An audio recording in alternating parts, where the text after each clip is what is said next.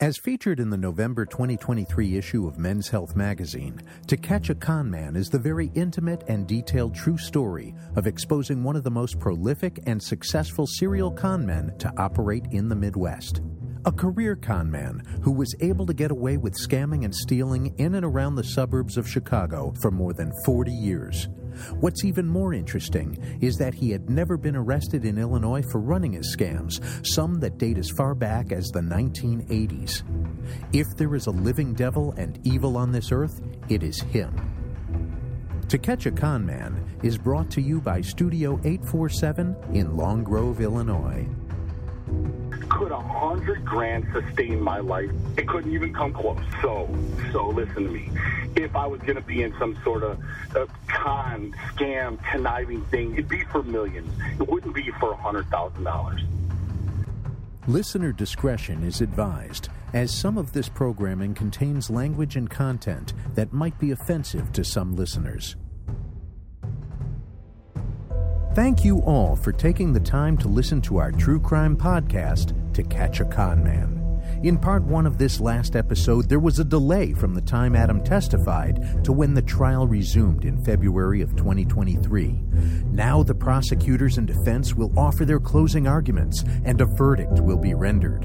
A surprise decision by Judge Christopher Lombardo leaves everyone speechless. This is part two of A Menace to Everyone You Meet. Join me on this adventure to catch a con man. This is Adam Albin.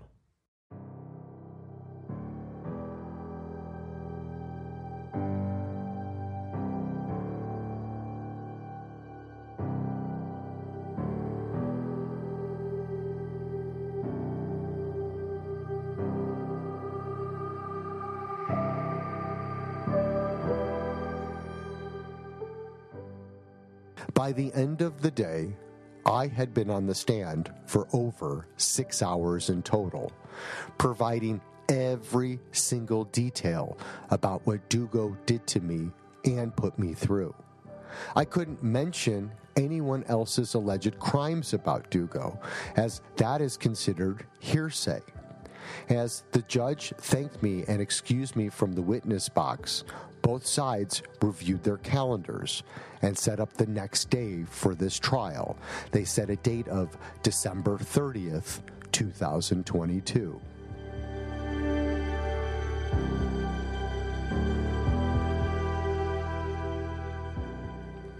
But that didn't happen.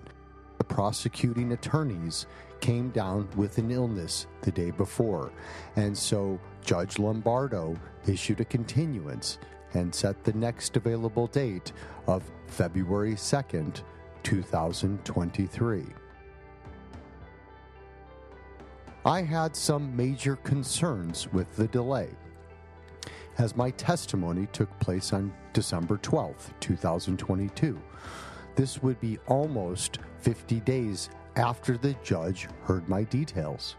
Would he remember anything of what I said? It was like 50 days of hell, knowing I had put my heart and soul into taking Dugo down. And I was able to face him and say my piece. Again, I start to question if I had done enough. Was I good enough on that day?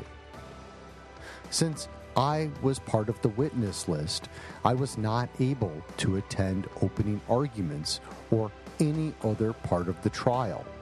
I wasn't allowed to listen to the additional acts testimony and or Detective Tony Thesis testimony.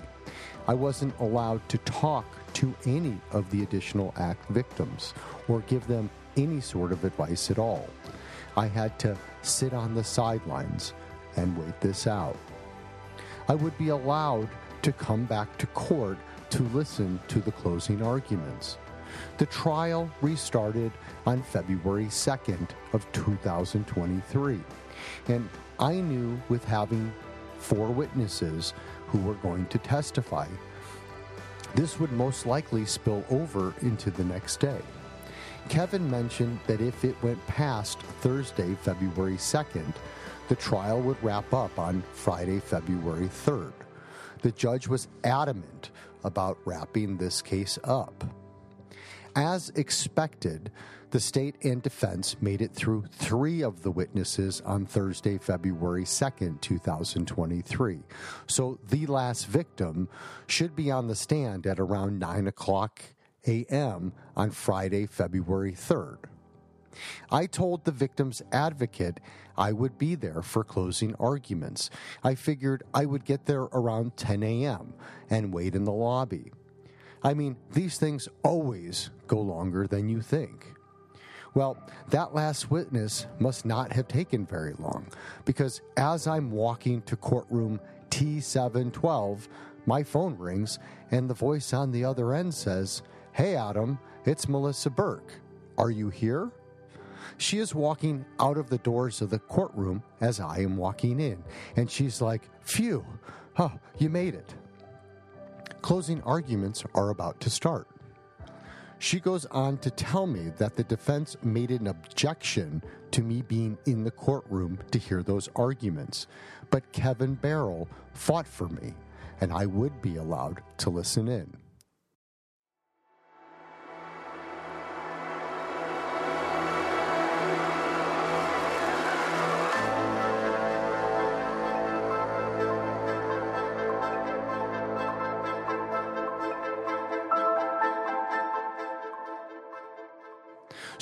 I enter the courtroom.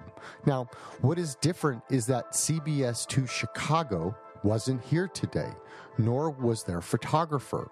They had prior obligations, and Dorothy Tucker couldn't make the trip up. It is literally Ricky Dugo and his two attorneys on one side, and then Kevin Barrell and the young Russell Caskey on the other side. Then there's the judge, the victim's advocate, two Lake County sheriffs, and me. Dugo has no family present. He had no friends present.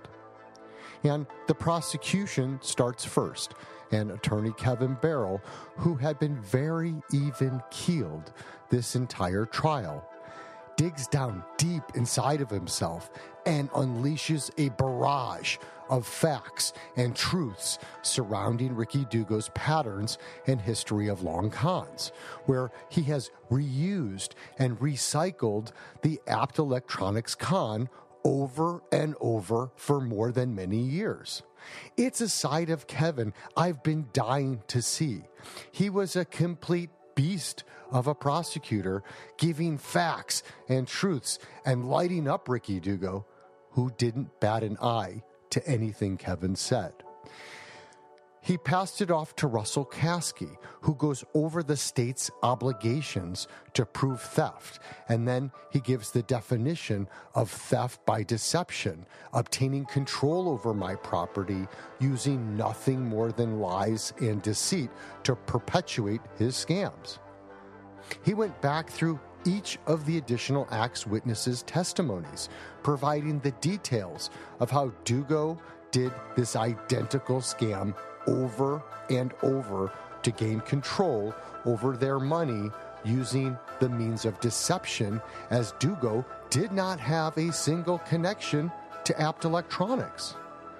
This could never be a business deal that went bad, as a business deal that went bad would be bad for both Ricky Dugo and each and every victim. The prosecution fucking crushed it.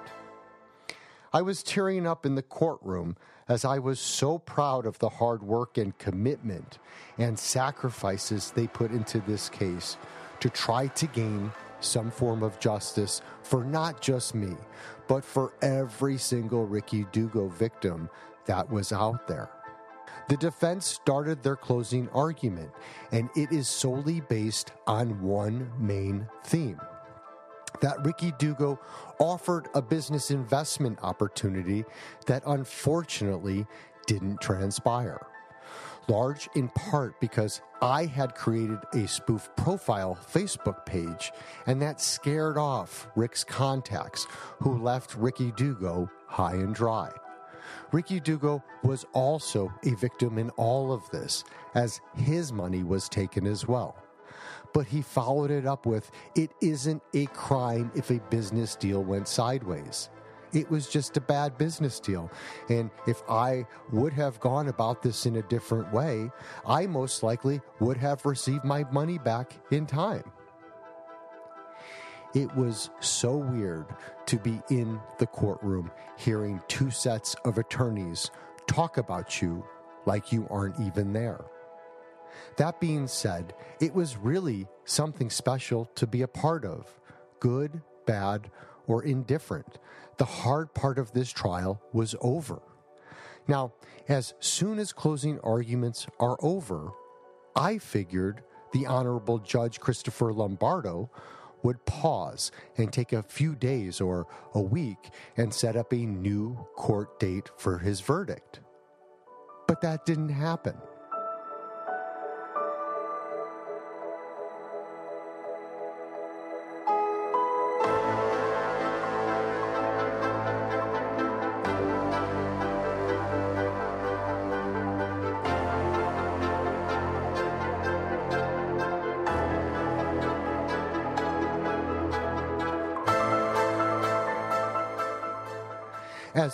Quickly as both the state and the defense rest their cases, and in no more than two minutes after closing arguments were heard and recorded.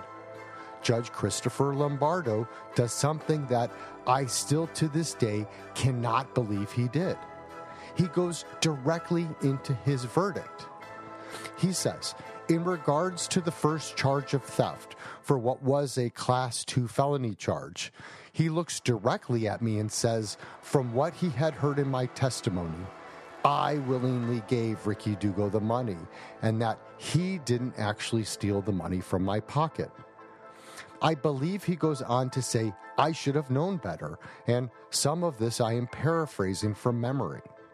So, in regards to count one of theft by control over the amount of $10,000, but less than $100,000, the Honorable Judge Christopher Lombardo states, I find him not guilty. Now, my heart just sank into my stomach, and I could very well throw up all over this courtroom. I looked away from Judge Lombardo in that moment. He doesn't skip a beat, and he looks over at Ricky Dugo and says, However, in regards to the second count of theft by deception, I absolutely find Mr. Dugo to be guilty of committing that crime against Mr. Albin. Mr. Dugo knowingly took control of Mr. Albin's money under the false pretense that he had a connection on a deal that was shrouded in a deep level of deception. As soon as he said, however, my heart popped back into my chest. I knew we only needed to get a guilty plea on one of these charges, as the charges would have run in parallel and or concurrently, meaning even if he was found guilty of both charges, the sentence would run next to each other versus consecutively one on top of the other.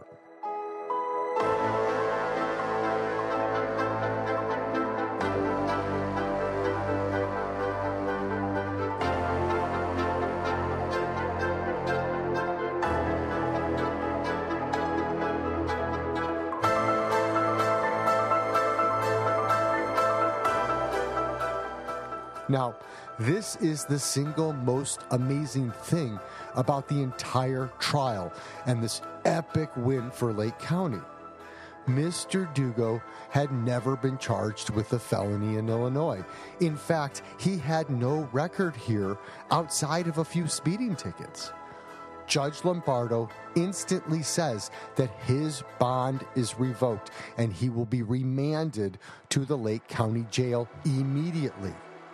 Now, Ricky Dugo's attorneys object and say, Your Honor, Mr. Dugo is a father and the primary caregiver to his three children. He has shown up to every part of this court case and all of the case management conferences.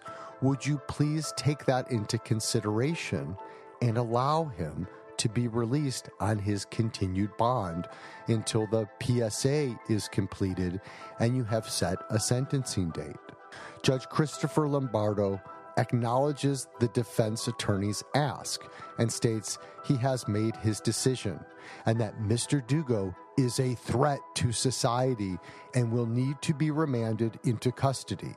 Now, this is so fucking surreal. At some point during the closing arguments, I never noticed that the presence of Lake County sheriffs had multiplied. Now there were three of them in the courtroom. Dugo's attorneys are telling Rick he needs to empty everything out of his pockets, remove his belt, his tie, and his shoelaces. They hand him a plastic bag for him to place all of his personal items into, and that is given to his attorney. I am watching this happen in front of me. Dugo, the guy that has always gotten away with it. Dugo, the guy that was always going to beat these charges. Dugo, the guy that told Dorothy Tucker it was all a lie, and that's why he has attorneys. Dugo, the guy that swore he was never going to jail in his life, is literally being handcuffed in front of me. There are three Lake County sheriffs there to help him get up. He is visibly shaking. He is in complete and total shock. What the fuck just happened?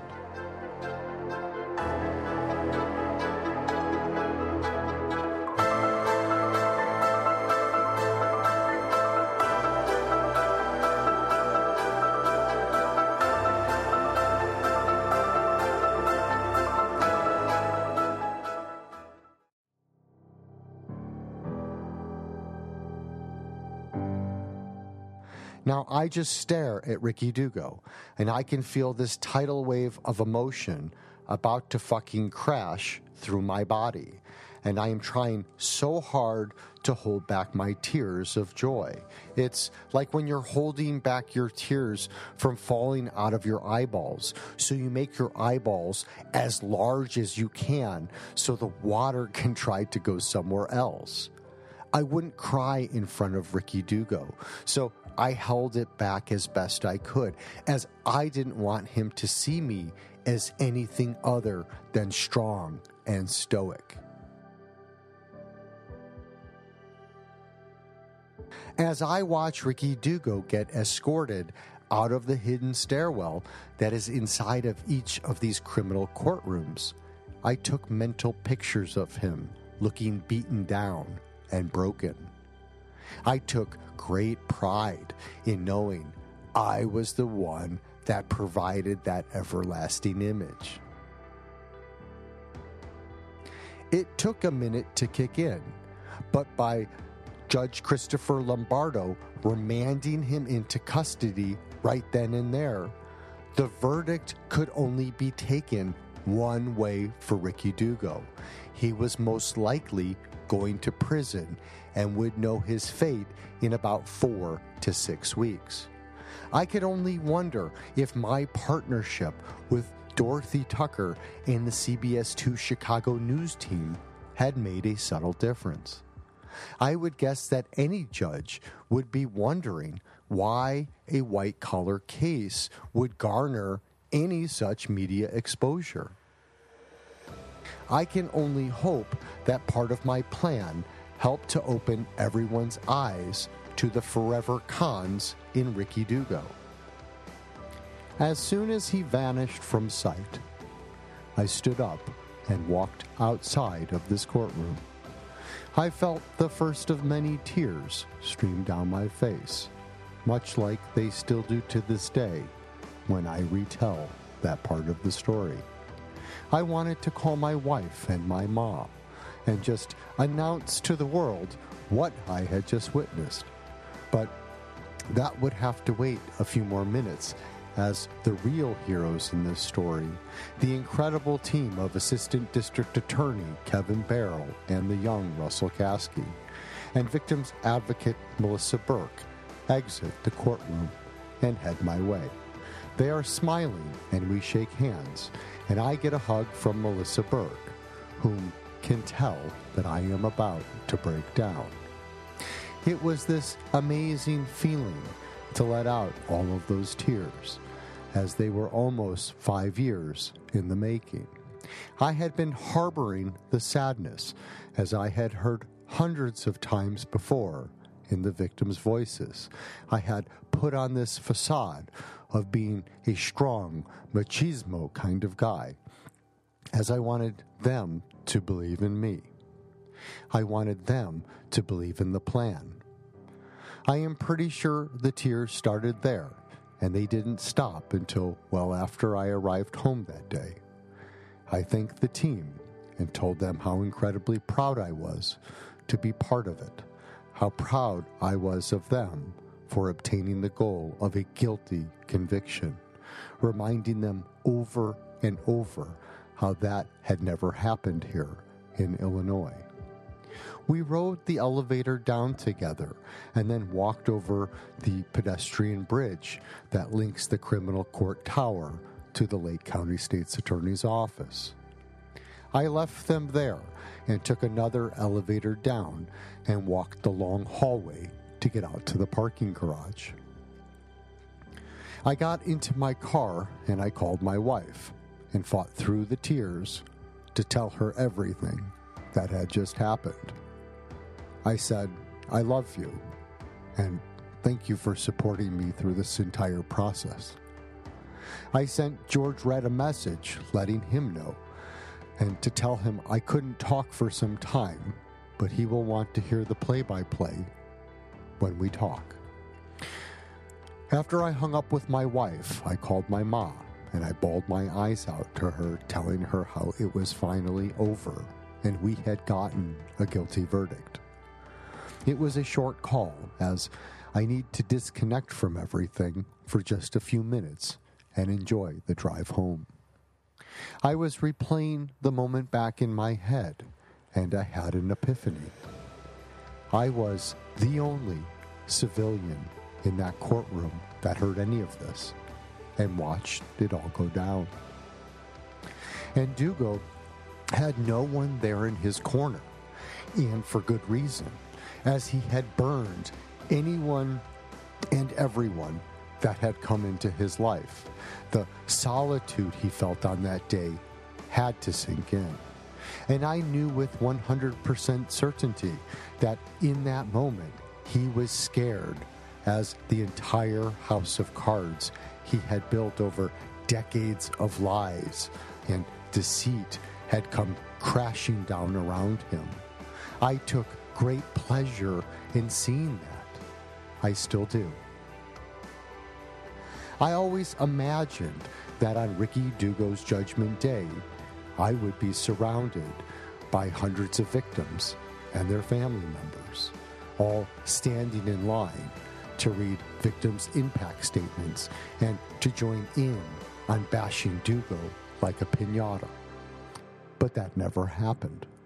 I have a theory about this as well. For almost every one of his long con victims, whether they are over their losses or not, there is one thing that most would agree on. They simply never want to see his fucking face ever again.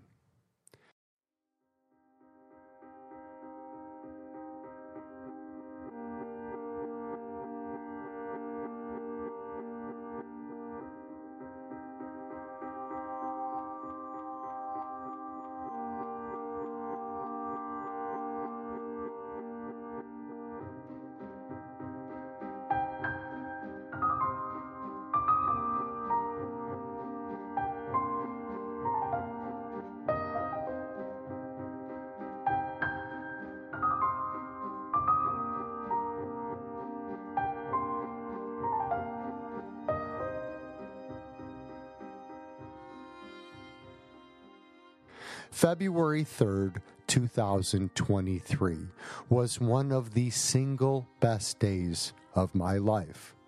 I was now on the other side of this whole fucking mess, and I was going to relish in the moment and take a victory lap of sorts. By that evening, I had contacted everyone I had talked to along the way and gloated about him being in the Lake County Jail until his sentencing day was set. And as a little feather in our caps, this time, Lake County issued a press release about his conviction. That night, CBS 2 Chicago ran a short story on it, and I gave a short Zoom interview and added details. His sentencing date was set for the week of March 17th. But as that date got closer, attorney Kevin Barrell reached out to me to let me know Dugo was now changing his tune. And instead of going through with the three additional trials, he was finally ready to renegotiate a plea for the rest of those charges. Kevin asked me for my buy in, saying I wouldn't have much say in it, but he did want to know what I thought was fair and just. In my mind, he still had three court cases left to go, and there were three Class 1 felonies still on the line, which carried a 4 to 15 year sentence on each of those Class 1 felony charges. Something to note in Illinois is that for most nonviolent crimes, whatever the prison sentence is, you can divide that in half for time really served. So, for a four year prison sentence, that means the convict would serve two years and potentially get additional credits for time served and good behavior. I said, I wasn't comfortable with anything less than 10 years. I think Kevin appreciated my wild idea, but he was also a realist. So, as that March 17th date came closer, he said it would most likely get postponed while they finished this negotiation. I really didn't care, as the longer it took, the more time Ricky Dugo had to spend in the Lake County Jail which, from what I've heard, wasn't a great place to spend your days and nights.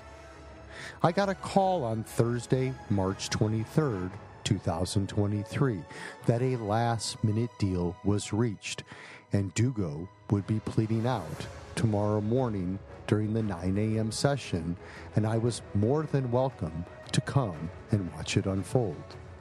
The deal? He would be pleading guilty to a Class 1 felony charge on Lou's case for theft by deception over $100,000 but less than $500,000. He would take eight years in prison and be ordered to pay $145,000 in restitution to be split amongst the four victims with charges. Eight years in prison would mean he would be serving just four years. I looked at my calendar and there was no way I was going to miss this. I asked my wife if she would like to go with me, and she said, of course. She didn't want to miss this opportunity either. So we went to the Waukegan courthouse on Friday, March 24th, and we waited almost two hours for Ricky Dugo to appear. The delay was due to the court being open for case management that morning, and with CBS 2 Chicago in the courtroom this day taking pictures, the Honorable Judge Christopher Lombardo wanted to make sure the only civilians left in his courtroom when Dugo's name was called would be those that didn't mind if pictures were taken.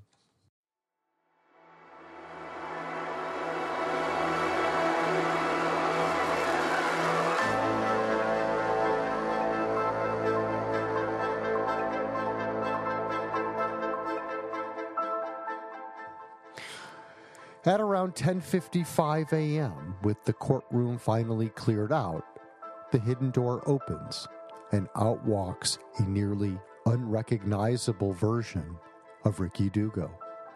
His hands are cuffed in the front. He is wearing shackles on his ankles, shuffling along to the center podium where he stands before Judge Christopher Lombardo. Gone is his jet black dyed hair Now he dons a short jail style, not so fresh cut, and his hair is gray and white.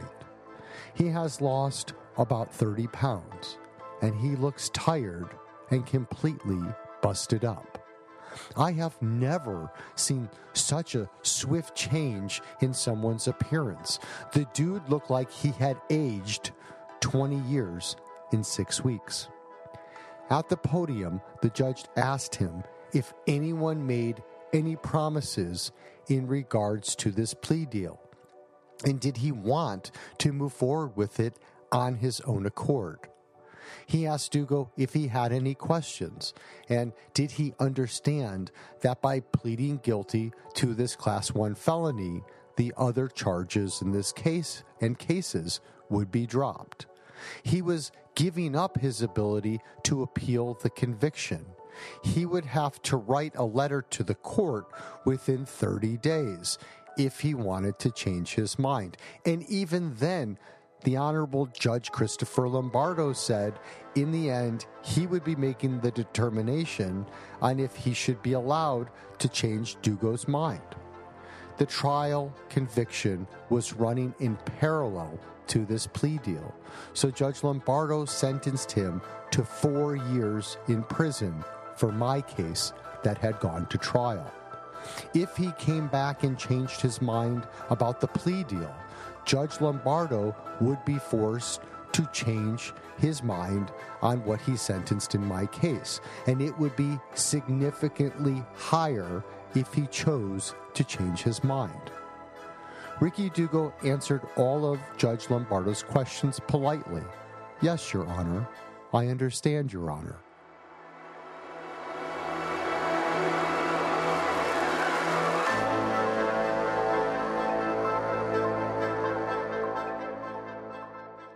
It was at this moment the Honorable Judge Christopher Lombardo looks directly at Ricky Dugo and says this You are a menace to everyone you meet.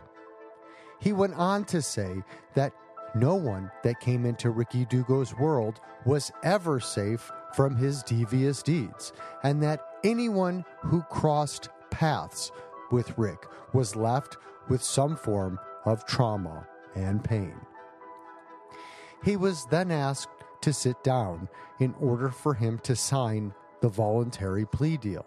He asked to borrow his attorney's reading glasses as he couldn't see what he was signing, and he had to sign the document while he was still handcuffed.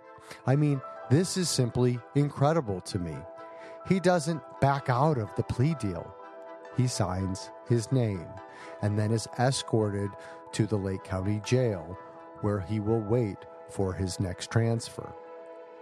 The best part about today is today is the fifth anniversary of Ricky Dugo pitching me his con. Five years to the day he approached me at XSport Fitness. Five years later, he is signing his fate. I think the prosecution was holding their breath for those 30 days, as once those elapsed, Dugo had waived away all rights to appeal. And where is Ricky Dugo heading next on his farewell tour? The shit of the shit. After a few weeks, he will be transferred to Statesville, which is one of the state's maximum security prisons and one of the most revered correctional facilities in this nation. You want to talk about being in the shit? Welcome to Statesville, Ricky Dugo, your temporary hellhole you will live in for the next few weeks or months until the Illinois Department of Corrections finds you a more permanent home. So, where is Ricky Dugo now, you ask? He is in the Vandalia Correctional Center six hours south of his kids and his wife in downstate Illinois. He was sentenced to eight years in prison, but will serve only four years. Looking at the IDOC inmate portal, he has already been given 10 months of extra credit, and his projected parole date is now May 11th of 2026, which would be 10 months sooner than what he was supposed to have served. At this point, I really don't care if he gets out next week, next month, or next year. He will never be the same larger than life character he once was. There is no coming back from this, Rick. You have been beaten. My advice to you is learn a skill and get a job and work each and every day to right the wrongs you are responsible for. And admit what you are. Start to pay your victims back. If not with money, then in some form or fashion that is decent and good. I can tell you this, Ricky Dugo I will never stop hunting you down. I will always be an advocate for justice and will continue to fight for all of your victims. So if you haven't learned your lessons, you need to take your con game elsewhere, somewhere far, far away, as what I have on you is a lifetime of crime and the complete timeline with almost every single detail. This isn't a warning, this is truth. So if you are confused with anything that I am saying, let me unconfuse you this one last time. Stop the cons, stop the scams, stop all of the lies and deceit. Because I can tell you this with 100% certainty you are now on everyone's radar.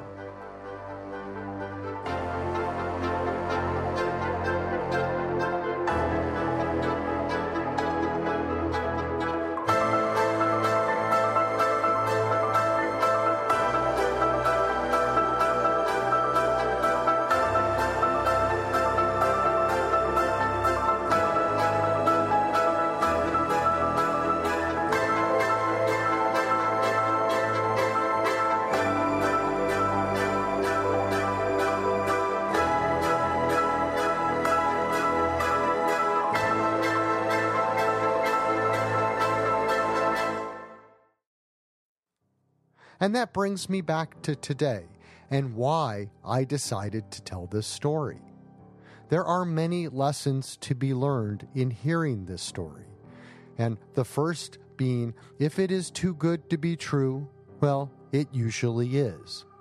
The second is that it is okay to ask more questions and do your own due diligence when it comes to embarking on a business opportunity and or a friendly deal. Do background checks. Ask friends of friends. Make sure this person is on the up and up. Do not blindly trust anyone with your hard earned money. I don't care if it's family or your best friend, money will ruin relationships. If someone steals money or property from you, go to the police and file a case and be your own advocate for justice. Sometimes you just need to keep pushing the authorities to do something. Be kind to one another, and remember if this can happen to me, this too can happen to you. I hope you have enjoyed hearing my story, and if you have, I encourage you all to tell everyone you know to listen to it. By helping me spread the word, you are helping me in sending the messages out to this world.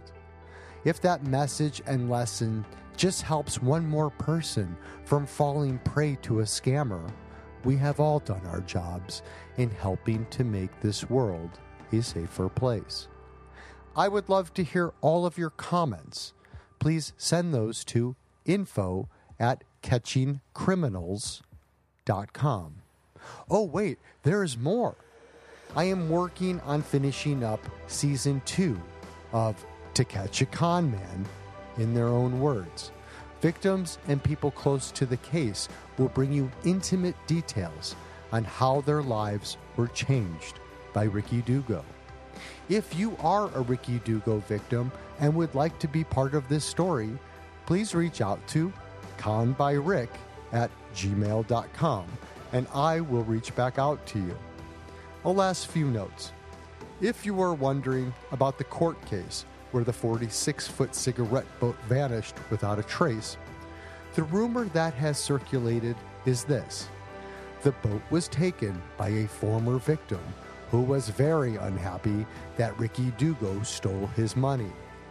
And this victim secretly removed the boat from the house Dugo was keeping it at and chopped it up and sold the parts off to recoup some of this money. At first, the boat was supposed to be used as collateral, but my guess is that Dugo never paid this victim back.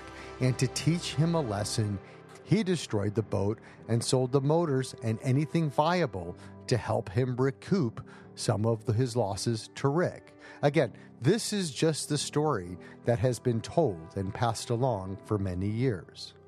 You have to feel bad for Mr. Dolan. He was left having to pay the entire balance of that $491,000 boat, and maybe he had to file bankruptcy. Either way, Mr. Dolan is another victim I have yet to talk to, but would like to. In episode 3, I made an error, one which I would like an opportunity to correct. I had mentioned that Scott was the second person I revealed my identity to. In reality, he was the third victim that knew my real identity, as I did use my real name in the conversation a few days prior when I talked to Brad, the roofer. My coworker obviously knew my identity. He's number one, and we have known each other for about 15 years. In episode 6, Failed Attempts, you hear me mention that Detective Bill Bang wants me to look at two photos, pictures of whom they thought were Ricky and Shannon Dugo. Who were the unidentified subjects of these pictures? The man and woman that were together in the first picture was the real Jeff Klein and his wife. The second photo, thought to be that of Shannon Dugo, ended up being Miss Lebowski. Both Klein and Lebowski have put various houses in their names. Additionally, Miss Lebowski has put cars and trucks into her name as well. In fact, the house they scammed in Lake Forest, that was owned by the former Chicago Bears head coach, Dick Jauron, and that had Miss Lebowski's name on the lease. She was also on this lease for the next townhouse that the Dugos were living in as unknown occupants in a subdivision called the Oaks in Vernon Hills when Dorothy Tucker approaches Ricky Dugo on camera and in the aired CBS 2 Chicago news story exposing him. Both those two rentals ended up in evictions and settlement judgments for the former Dugo's babysitter, Miss Lebowski. Gotta wonder, what does she get out of doing this for Mr. Dugo? That is a mystery to me as well. At the end of episode 7, titled Something Wicked This Way Comes, I mentioned that even if Rick had made attempts to repay me the money he promised to, I would not have accepted it in God's honest truth and for a reason. That reason is because if Rick had actually started to pay me back, my case could have been in jeopardy if I would have accepted it. You may be wondering why that may be. Well, if Rick started to pay me back, even if it was just a few hundred dollars or even a thousand, the judge could have seen that as an act of good faith and that Rick did make an attempt to pay me back for what he stole from me. If the judge thought that was a real and truthful attempt, he could have thrown out the case and or sided with Rick. It was in my best interest at that point in the investigation to not be repaid.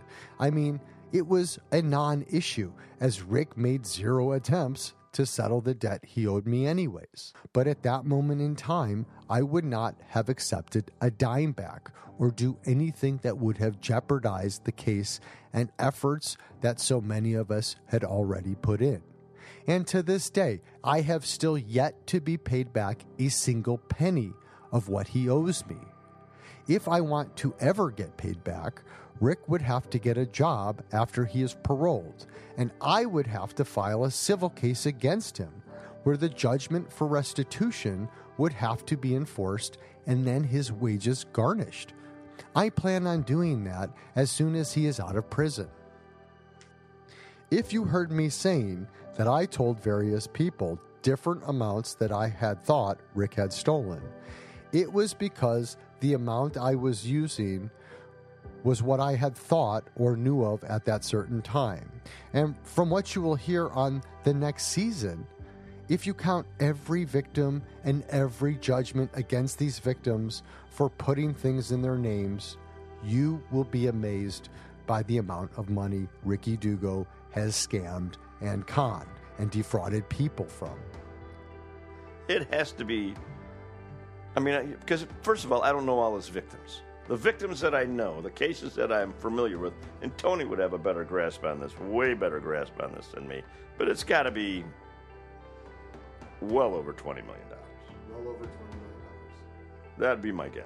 Over all the different 50, 60, you know, pay my rents, all the rents he's ripped them. If you count every rent and every $4,000, I'll double your money. And you go back into that, you know, and a $4,000 scam to Ricky was nothing. No, You know, all the poor people who went, went in on these car washes with him, some of those people are at six and seven hundred thousand dollars. Right. Yeah. You know, and uh, it's a lot of money, and it just and he didn't ever, he never worked, never had a job. The only way he made money that I can see was conning people. He never ever worked for a living. Thank you for listening to the final episode of Adam's Story. If you are captivated by this story, please tell your friends and family about it and help us spread the word. Knowledge is power, and we have an opportunity to protect additional people from falling prey to the Ricky Dugos of this world. Season 1 took you on a roller coaster ride, trying to catch a con man, an effort that took five years to successfully complete. With a guilty verdict at the trial, Ricky Dugo's fate was sealed, and as you listen to this ending, Ricky is in prison where he belongs. Through hard work and dedication by so many people, you can rest a little easier tonight, knowing that one less sad excuse for a human being is out there trying to steal your hard earned money. Season 2 of To Catch a Con Man, in their own words, is currently in production and should be released by the end of 2023. Victims and others close to the case will provide you with intimate details on how crossing paths with Ricky Dugo changed their lives forever. We would love to hear what you thought of this story.